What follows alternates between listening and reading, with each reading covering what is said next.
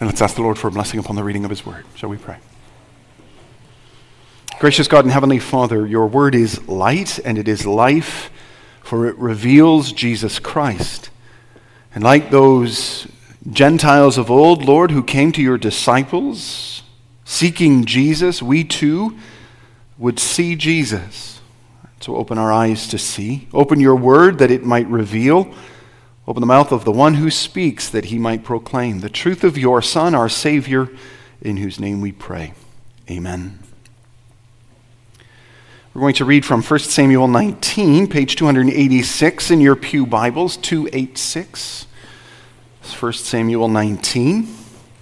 We'll read the entire chapter as we continue our study of Samuel, of David, of the kingship of Israel.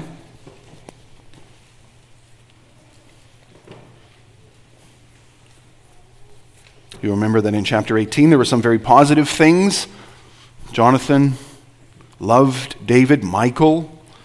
Again, the only woman in the Bible to ever said, be said to have loved someone, Michal loved David. But there was also some dark things. Saul was jealous of David, and he made some secret attempts at removing David, David from his presence. Now we continue to see how Saul's anger rises in 1 Samuel 19. Hear the word of God. And Saul spoke to Jonathan his son and to all his servants that they should kill David. But Jonathan, Saul's son, delighted much in David, and Jonathan told David, Saul my father seeks to kill you. Therefore be on your guard in the morning, stay in a secret place and hide yourself. And I will go out and stand beside my father in the field where you are, and I will speak to my father about you, and if I learn anything, I will tell you. And Jonathan spoke well of David to, Saul his father, and said to him, let not the king sin against his servant David, because he has not sinned against you, and because his deeds have brought good to you. For he took his life in his hand, and he struck down the Philistine. And the Lord worked a great salvation for all Israel. You saw it and rejoiced. Why then will you sin against innocent blood by killing David without cause? And Saul listened to the voice of Jonathan. Saul swore, As the Lord lives, he shall not be put to death. And Jonathan called David, and Jonathan reported to him all these things. And Jonathan brought David to Saul, and he was in his presence as before.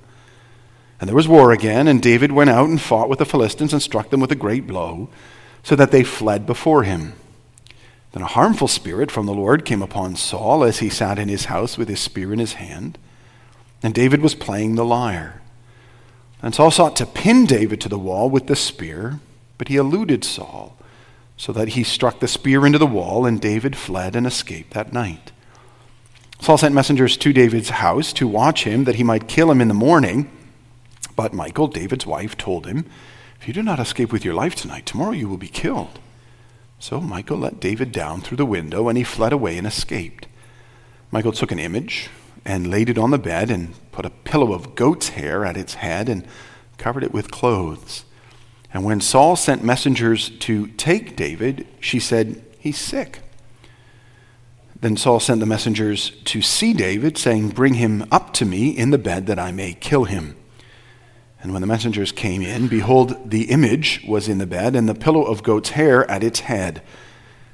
Saul said to Michal, Why have you deceived me thus, and let my enemy go, so that he has escaped? And Michal answered Saul, He said to me, Let me go. Why should I kill you? Now David fled and escaped, and he came to Saul at Ramah, or Samuel rather, at Ramah, and told him all that Saul had done to him. And he and Samuel went and lived at Naioth. And it was told Saul, Behold, David is at Naioth in Ramah. Then Saul sent messengers to take David, and when they saw the company of the prophets prophesying, and Samuel standing as head over them, the Spirit of God came upon the messengers of Saul, and they also prophesied. When it was told Saul, he sent other messengers, and they also prophesied. And Saul sent messengers again the third time, and they also prophesied. And then he himself went to Ramah and came to the great well that is in Secu. And he asked, Where are Samuel and David? And one said, Behold, they're at Naioth in Ramah. And he went there to Naioth in Ramah, and the Spirit of God came upon him also. And as he went, he prophesied until he came to Naioth in Ramah. And he too stripped off his clothes, and he too prophesied before Samuel, and lay naked all that day and all that night. Thus it is said is Saul also among the prophets. That's for the reading of God's holy word. May he bless that word to us now.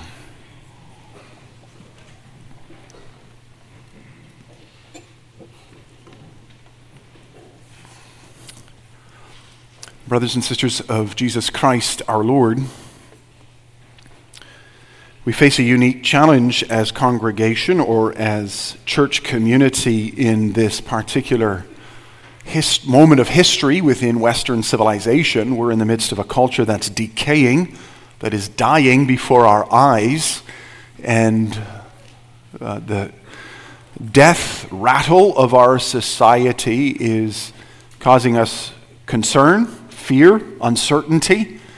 We don't know where our country's headed. We don't know what uh, the future will hold for us, but we have a sense that it's not going to be particularly good for Christians and for the church. And how do we then, as congregation, how do we then, as Christians, how do we relate to such a culture? How do we interact with, how do we live within a, a society that is becoming not just post Christian, but anti Christian. In his book, uh, Center Church, Tim Keller suggests that there have historically been four ways, four or five ways, in which the church has sought to relate to the culture around them. He describes them, he offers their strengths and weaknesses. For what it's worth, they are transformationist, that is, Christians pursuing their vocations from a Christian worldview, trying to bring light into the darkness of this world. Uh, there is relevance. That means essentially adopting the good things of the culture but adding Christian things to it. There is countercultural. You might think monasteries. You might think the Benedict option by Rod Dreher. And then there are two kingdoms which means to interact with the world under the rubric of natural law. You go out into the world and you deal with it in one way, you go to the church and you deal with it another way. Now, which is the right one? Which of these historical positions in the church of Jesus Christ is the one that we should adopt now that would be best for our relationship with the culture today? That's a challenging question. That's a big question. That's a question that cannot be answered in the few moments that we have together this morning. But it illustrates that the church has long struggled with, has long wrestled with the question of how to relate to a culture that is contrary to, that is against the gospel, against the church of, G- of Jesus Christ.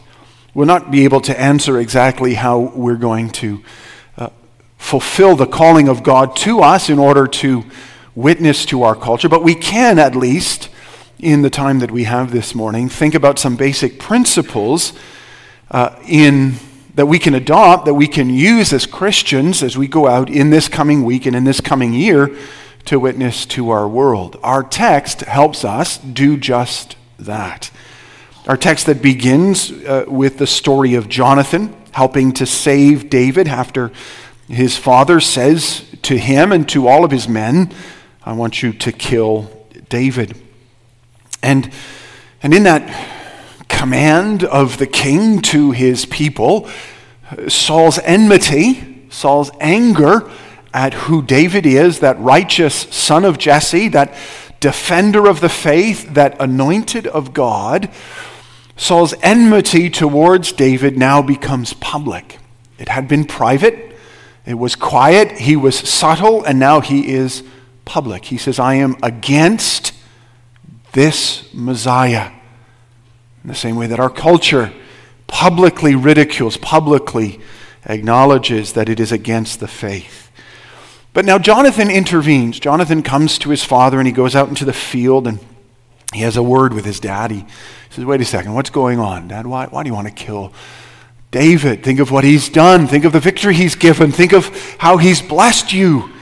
And of course, Saul then acknowledges these things and commits to not killing him, and then, of course, quickly goes to try and kill him again. But in his intervention on behalf of his friend David, Jonathan does something interesting in, in his speaking to Saul. He, he speaks to Saul in a way that, that, that frames the issue uh, very carefully. it would not be surprising that Saul, in his dealings with David, personalized his issue with this son of Jesse. That is, Saul may not have said, I'm against God and against his word and will, I'm against God's kingdom and his redeeming power. That may not have been what Saul said, may not have been what Saul thought. Saul may well have said to himself, this is just an upstart. This is a threat to the kingdom of God. This is a man who's undermining the authority of the government. This is someone who brings oppression, not blessing, who brings trouble, not grace. You can imagine that Saul would personalize this issue. But Jonathan says, Oh no, oh no, King Saul, no, Father. The, the issue here is far more redemptive, far more spiritual. Jonathan reminds Saul that he must include the King of Kings in his reflections on this situation. And he does that by repeatedly referring to sin. In his speech with his father, he says, Let not the king sin against his servant David, because he has not sinned against you. Why then will you sin against innocent blood by killing David without cause? Jonathan says to his father, You think your issues with David, your issues not with David, your issues with the Lord. He has your claim, He has your call, He has commanded you to live in obedience to Him. You have to answer to God. What you are thinking of doing to David is a violation of the Lord's will, and it will bring you into judgment with God. Do not war against the Lord. Do not war against the king. And here's a reminder already in this text on how we, as God's people, in this culture and context, with these leaders and politicians, with our professors at university, with our culture all around us, here is a reminder of how we can witness to the world. We do tend, unfortunately, like Saul, to make matters too often about us. And we want to, like so many within our world, rise up with such power that those in positions of authority must deal with us. Do what we say or else. But we do better to follow Jonathan's lead and point our leaders to their God.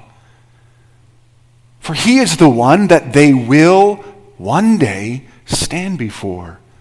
This is, he is the one whom they will one day have to give an answer to for all of their rebellion against him. We ought to tremble at the thought of what will happen to Justin Trudeau if he should be called home today to stand before God, can you imagine the wrath and the rage of God's righteous anger that will consume that man? And does that not give us pause and concern? Oh, to be sure, that means that we'll have to surrender our own desires and demands for this nation, for its culture, for its leadership. We will have to say, the Lord's will be done. We will have to surrender what we think is right and good and true. But we live in God's world. We live in God's creation, and He is sovereign over all. We, as the church, know this most keenly and rejoice in this most powerfully because we know Jesus Christ, the great King of kings. We know the mercy of God. We know the love of God. We know that the way to blessedness is in the way of God. And so we ought to invite all men to join with us. War not against the King of Kings, for he will destroy you. Join with us in praising him, for he is a great God. And there is an encouragement also in that, and in Jonathan's words to his father. For not only is Jonathan right to say to Saul, Listen, Saul, your problem's with God, not with David. But there's also an encouragement for David there, and for Jonathan and all who are righteous. For Saul's enmity is irrational, it's illogical, it makes no sense. Every time David does something good for Saul, Saul gets even angrier. Think of how irrational that is. Think of how foolish that is. Every time David blesses Saul, Saul wishes to eliminate him. It's not unlike our culture and society. The salt and the light of our society, the place of blessing, of community, of fellowship, of tolerance, of encouragement is the church. Here, there is neither Jew nor Greek, slave nor free, male nor female. Here, there is unity. Here, there is encouragement. Here, there is responsibility. Here, there is blessing. The church remains as an institution one of the great blessings of Western civilization. There is endless data to demonstrate that. To demonstrate that economically, churches increase the economic blessing of their community by significant amounts that they provide blessings through ministries in medical, in long term care, in social programs. That it is indeed the Christian community that provides the most blessing to Canadian culture is demonstrable statistically. So, why does our Prime Minister and why do our premiers hate the church? Makes no sense. But it's not about the church, is it? It's not about us. Their enmity is not towards those who do good. Their enmity is against the one who has moved them to do good. Indeed, it is a reminder that the darkness of sin hates the brightness of light, for it condemns the sin that these leaders desire. And we must never, of course, be obnoxious in ourselves, to be sure. We must also be gracious and kind to those around us and realize that there is a way for us to be a blessing, a winsome winner of souls within our culture. But we must also understand that as church, there is an opposition to the gospel that exists, to the King of kings and Lord of lords, that no matter how nice we are, we can never overcome. So that it's not about the church winning popularity. Indeed, it is not our responsibility to win at all, but only to witness. To witness to the God who is sovereign and who blesses those who trust in him. We are, you see, engaged in a spiritual battle as church. And in that battle, the hatred of those who reject the gospel burns hot. And our responsibility as church is to say, it's not with us you have an issue, but with God. A God who is sovereign in all that he does. The story of David's interactions with Saul continues. It repeats itself at verse 8. There's war again. David goes out again, fights, and again delivers a great blow against the Philistines. And then we're told this harmful spirit uh, from the Lord comes upon Saul as he sits in his house with his spear in his hand. Just by way of note for future reference, why is the king in his house when there's war going on? But we'll carry on. We'll keep that in mind for a future reference. He's got his spear in his hand. There's a bit of a play on words here. Saul sits in his house with his spear in his hand, with a weapon of death. David is playing the lyre. It's literally David has the lyre in his hand. Saul has a spear. David has a lyre. David is blessing. David is winning Saul, calming Saul's spirit. Saul's ready to kill David. Indeed, he throws again that spear as he had before, seeking to pin him into the wall, but David escapes into the night. Saul's commitment to being gracious and kind to David is short lived. Very quickly, he wants to kill David again. And that then involves conscripting his daughter into this event as well. Saul's rage expands now beyond just his army. He had said to his army, kill David. And then he had tried to kill him himself. And now he's going to ask his daughter, his own house. He's reaching into David's family to twist against David even those that love him. A violation here of everything good and right. A reminder of how far sin rejects even the most ordinary good within the culture of Saul's day, within the culture even of the world in Saul's day, being hospitable, being good to someone in their home was of greatest importance.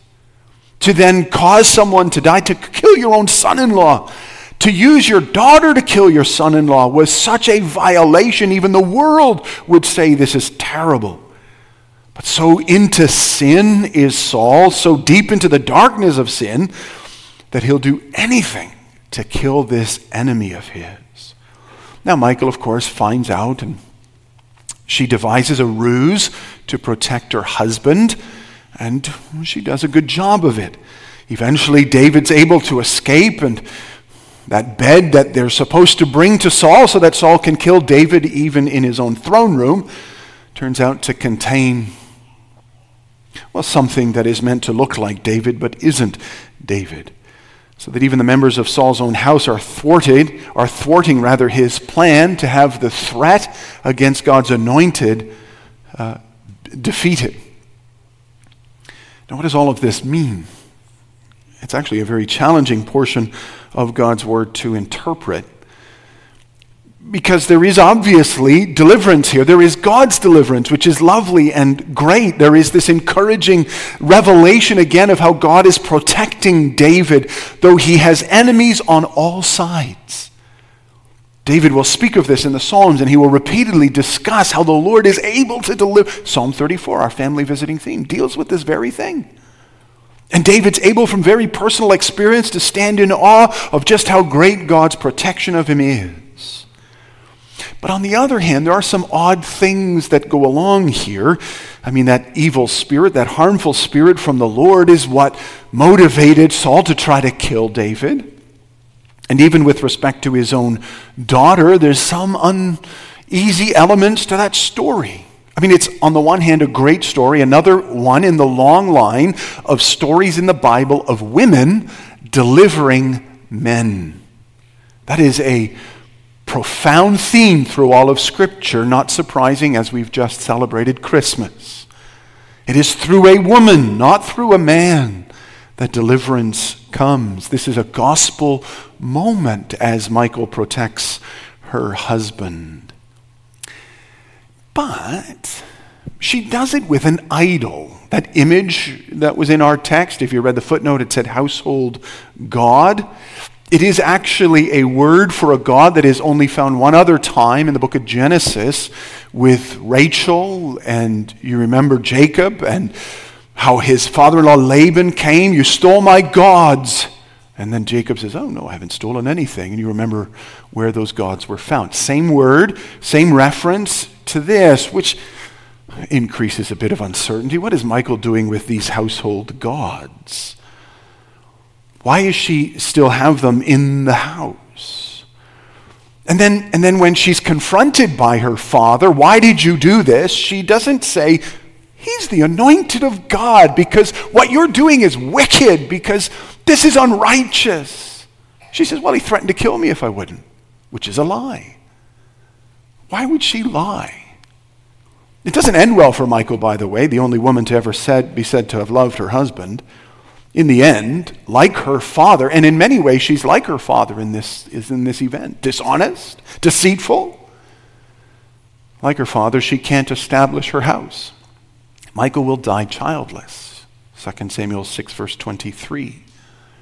So she's not blessed by the Lord. So there's all this, there's this wonderful deliverance, but this weird sort of evil spirit from the Lord, Michal's idolatry and dishonesty. What do we do with this part of the story? Well, we should at least note that the Lord can work deliverance no matter what. He can use the strangest, the most crooked sticks, the most twisted and gnarly branches that have fallen from the tree. He can take that stick and draw a straight line with it. Indeed, here is a great contrast, isn't it, between our God and that image that lay in the bed pretending to be David. Michal had to carry the image there and had to put the hair on it, and because that image is dead, that image is lifeless.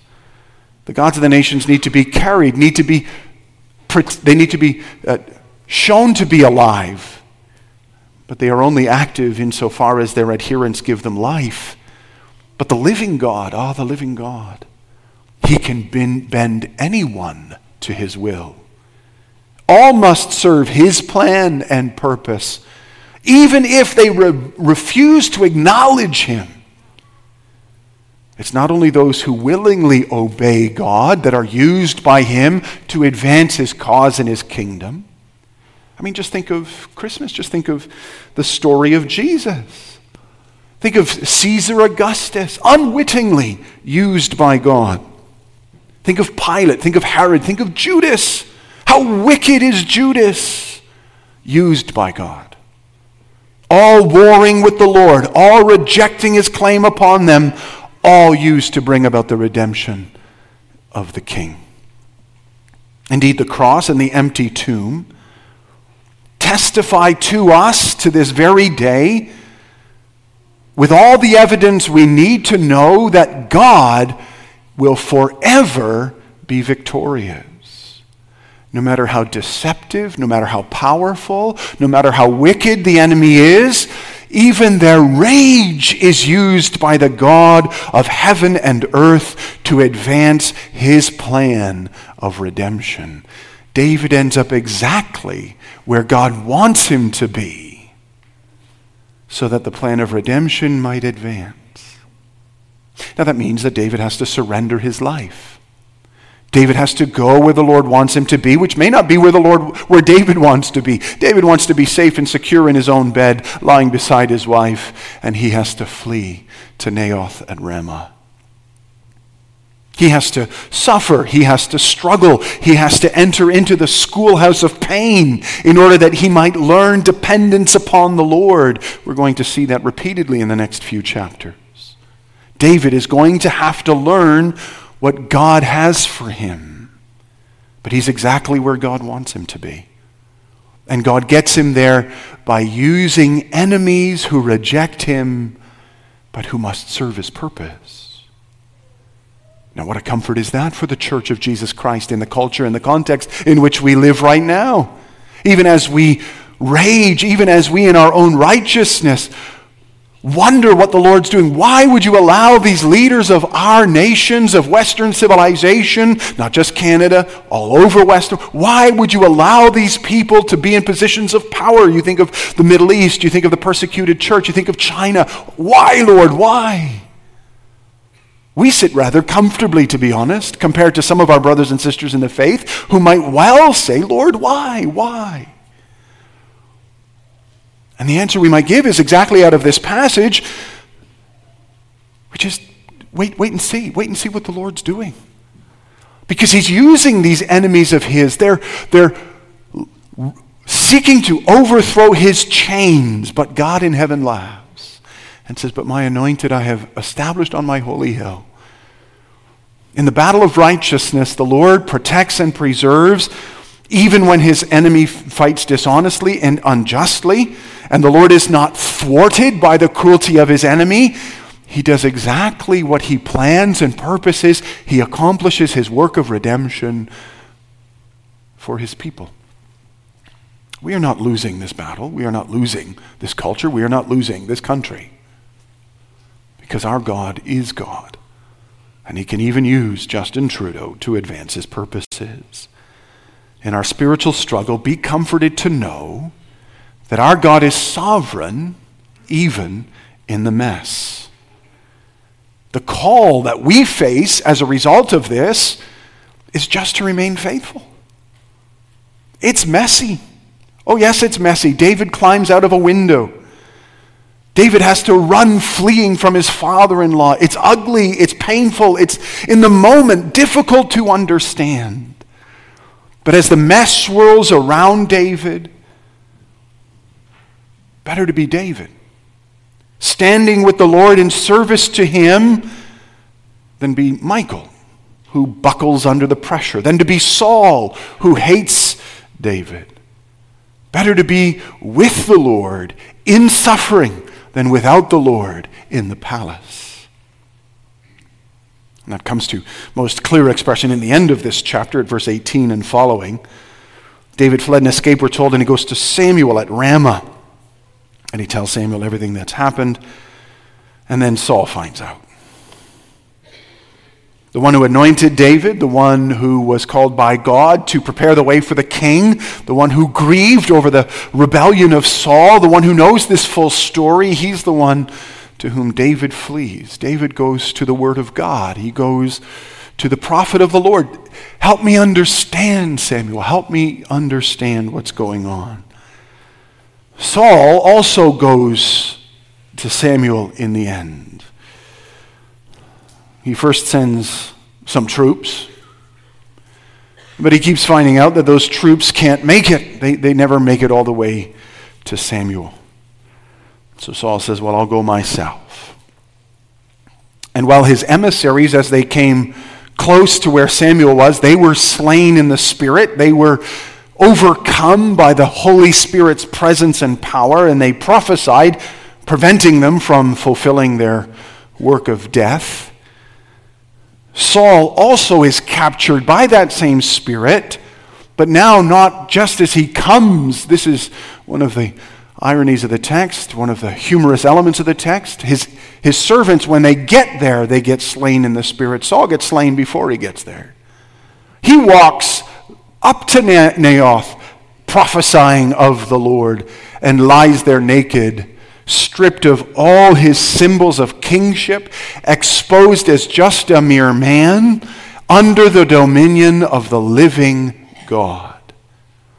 Indeed, in that moment, we have a picture of the poverty and the weakness of all who seek to do war with the Lord and with his anointed. God in heaven laughs and mocks and exposes to shame God wins. Now, there is, of course, an important contrast here. On the one hand, David fled, but Saul marched. David suffered and suffered unjustly, and Saul, despite his injustice and cruelty, sits still enthroned and in power. We might want to say, God, why, why not just kill Saul? Why not just end this? If you have the power to slay him in the spirit, then stop his heart from beating. Let's be done with all of this and let David lead the people. Yet, of course, there is another aspect to this story that is worth noting a promise of powerful victory. David is repeatedly preserved in this story, not for his own sake, but for the sake of his office being the chosen of the Lord, the King of Kings, the Messiah, God's plan of redemption, has so surrounded David that even his enemies cannot penetrate the Lord's defenses. David will be king. But first, he had to suffer. There is in this a very familiar pattern. Though the victory of Christ is sure, though when he was born in the manger, the day of his ascending into heaven and sitting at the Father's right hand was guaranteed. Yet before he could get there, he had to go to the very lowest of the low. He had to suffer. Just like the church has to suffer. We walk in the footsteps of our Savior. We follow the path that He trod. And this is true not only as a congregation, this is true as a church throughout the world, this is true even personally. The Christian life, people of God, is not a glorious ascent to greatness. It is a daily death, dying to the old self, bringing to life the new, a conscious, continual commitment. Too often we coast through the Christian life, expecting that everything will work out and struggling when it doesn't. Lord, why must I suffer? Lord, why must I struggle? Why must my situation be so hard? Because we've, we've forgotten. We've forgotten that as God's people, as Christians who walk in the way, we are the ones who follow Christ's footsteps into death that we might enter into life. Being a Christian is a daily commitment, an activity, a choice. It is our persistent pursuit of our King. But we make that pursuit in this confidence the victory is sure. We are pursuing not victory by our might. Oh no, the victory is secured. We're seeking to be faithful. We're seeking to walk in the way of our Lord. We're seeking to glorify our God. We're seeking to honor Him. That's it. That's the entire Christian calling, also in a dying culture. The enemy has been thwarted. The victory is secure. We are more than conquerors through him who loved us. But we need to depend upon this Lord. We need to walk in faith with this Lord. We need to serve this Lord. And that, that requires some sacrifice. That requires some surrender. That requires suffering. We may not like it, but it leads to the most glorious green pastures of all. And this is the way forward for the church, then, in a dying culture, in a dying society. Declaring the priority of God to any and all. Experiencing His deliverance in marvelous ways. Being utterly confident in the Lord's care. That's what we come to celebrate next Sunday in the Lord's Supper.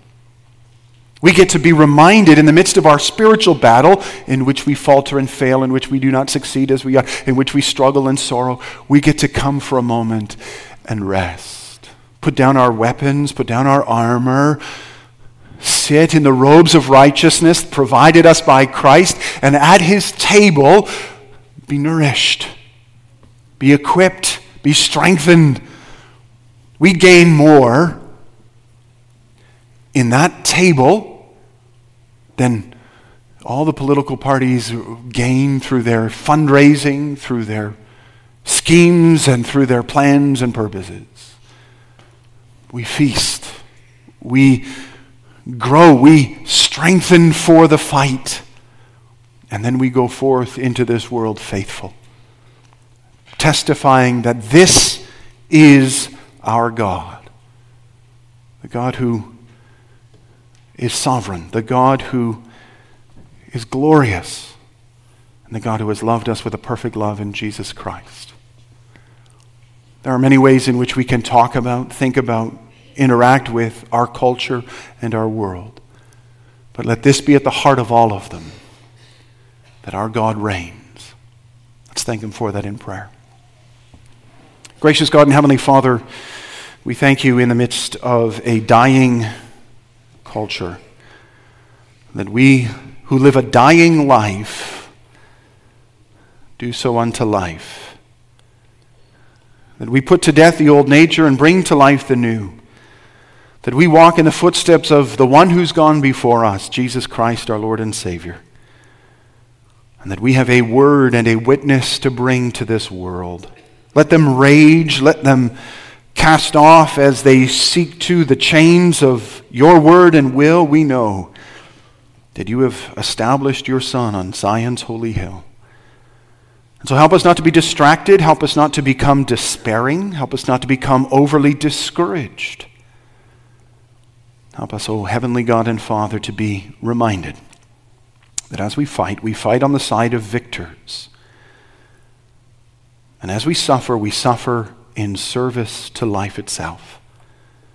And so keep us in your care, for we ask it in Jesus' name. Amen.